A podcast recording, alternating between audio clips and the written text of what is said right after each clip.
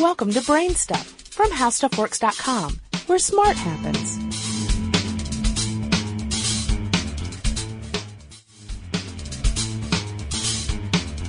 Hi, I'm Marshall Brain with today's question. How do kosher foods work? In the grocery store, you'll find all sorts of foods labeled as kosher, but the most common are kosher hot dogs and kosher pickles. You will often find a U with a circle around it on kosher products. There's also the word pareve on many foods, and this is a form of kosher labeling as well. When a food is labeled as kosher, it means that the food has been prepared in accordance with the rules of food preparation that are set forth in the Old Testament of the Bible and formalized in Jewish law.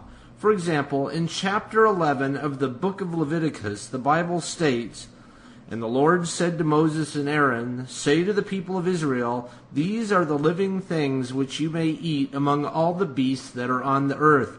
Whatever parts the hoof and is cloven footed and chews the cud among the animals you may eat. Nevertheless, among those that chew the cud or part the hoof, you shall not eat these. The camel, because it chews the cud but does not part the hoof, is unclean to you. And the rock badger, because it chews the cud but does not part the hoof, is unclean to you.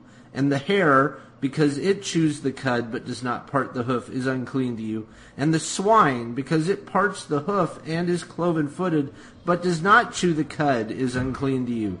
Of their flesh you shall not eat, and their carcasses you shall not touch, they are unclean to you. These you may eat of all that are in the waters. Everything in the waters that has fins and scales, whether in the seas or in the rivers, you may eat. But anything in the seas or rivers that has not fins and scales, of the swarming creatures in the waters and of the living creatures that are in the waters, is an abomination to you. The Bible goes on to cover birds, insects, and so on in quite a bit of detail. Other parts of the Bible indicate that the mixing of meat and milk is forbidden, that animals shall be killed humanely according to certain rituals, and so on. By following all these different rules under rabbinical supervision, a food can be certified and labeled as kosher.